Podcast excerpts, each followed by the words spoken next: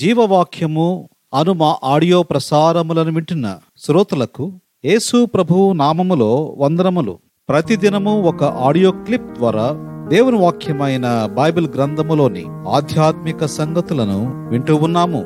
ముందుగా ఒక పాటను విందాము.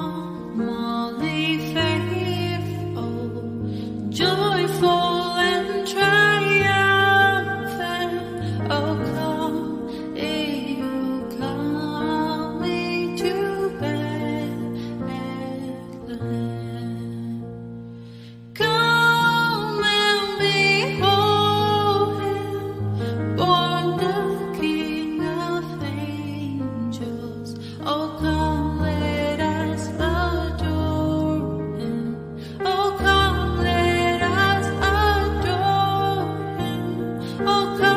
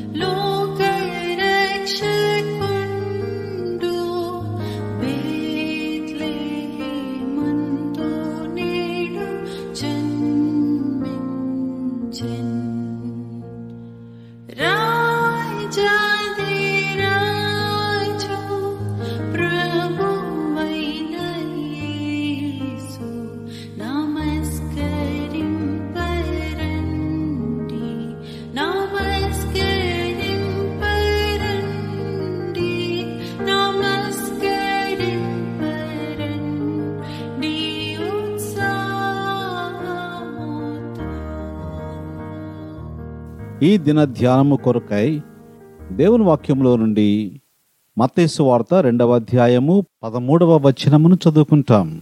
ప్రభువు దూత స్వప్నమందు యోసేపునకు ప్రత్యక్షమై హేరోదు ఆ శిశువును సంహరింపవలనని ఆయనను వెదకబోవుచున్నాడు.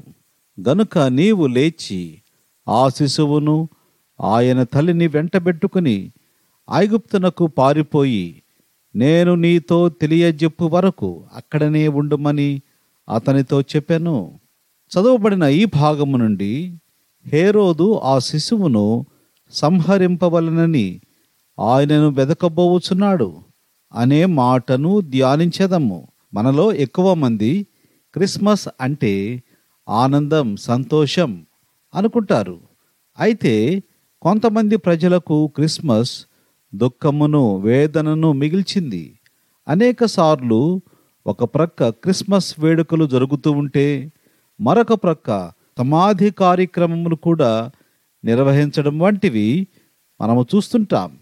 క్రిస్మస్ దగ్గర పడుతుంటే ఈ లోకాన్ని విడిచి వెళ్ళిన మన ప్రియులు జ్ఞాపకానికి వస్తుంటే సంతోషకరమైన సమయంలో బాధ కూడా వస్తుంది.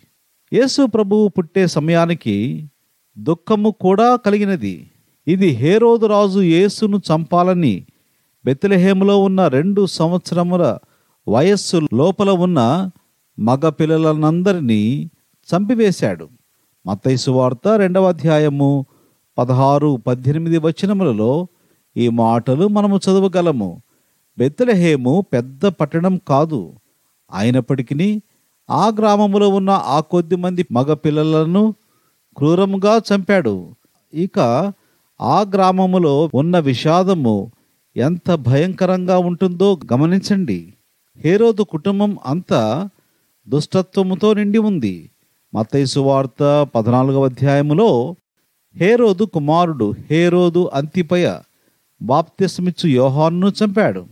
హేరోదు మనుమడు హేరోదు అగ్రిప్ప ఒకటి. అపోస్తుల కార్యములు పన్నెండవ అధ్యాయములో అపోస్తులుడైన యాకోబును చంపాడు. అలాగే పేతురును చంపడానికి ప్రయత్నం చేశాడు. లూకాసు వార్తలో వ్రాయబడిన క్రిస్మస్ వివరణ ఎంతో ఆనందముగా ఉన్నట్లు కనబడుతుంది. అయితే మత్తైసు వార్తలో మత్తయి క్రిస్మస్ కథకు విషాదమును చేర్చినట్లుగా కనబడుతుంది. ఎందుకు? దేవుడు అమాయకులైన పిల్లలు చంపబడటానికి అనుమతించాడు. ఎందుకు మత్తై భక్తుడు సువార్తలో ఈ వివరాలు వ్రాశాడు? ఒక విషయమును ఇక్కడ మనము గమనించాలి. యేసు ప్రభువు ఈ లోకములో పుట్టడం అనేది యుద్ధం ప్రకటించడమే. లూకాసు వార్త పదకొండవ అధ్యాయము పద్నాలుగు నుండి ఇరవై ఆరు వచనములలో యేసు ప్రభు సాతానును వెళ్ళగొట్టడం మనము చూస్తాం. పాత నిబంధన చరిత్రలో సాతానుడు ఇస్రాయేలు జాతి లేకుండా చేయాలని చూశాడు. ముఖ్యంగా దావీదు కుటుంబమును తద్వారా రక్షకుడు పుట్టకుండా చెయ్యాలని చూశాడు.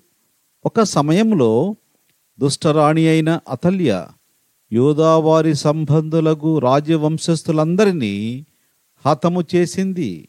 అయితే యోవాషు మరణము నుండి తప్పించబడ్డాడు. సాతాను యేసుక్రీస్తు పుట్టిన తర్వాత నాశనం చేయాలని ప్రయత్నించాడు కానీ విజయము పొందలేదు. ఇప్పుడు సాతాను దేవుని బిడ్డలపైన సంఘము పైన దాడి చేస్తూ ఉన్నాడు.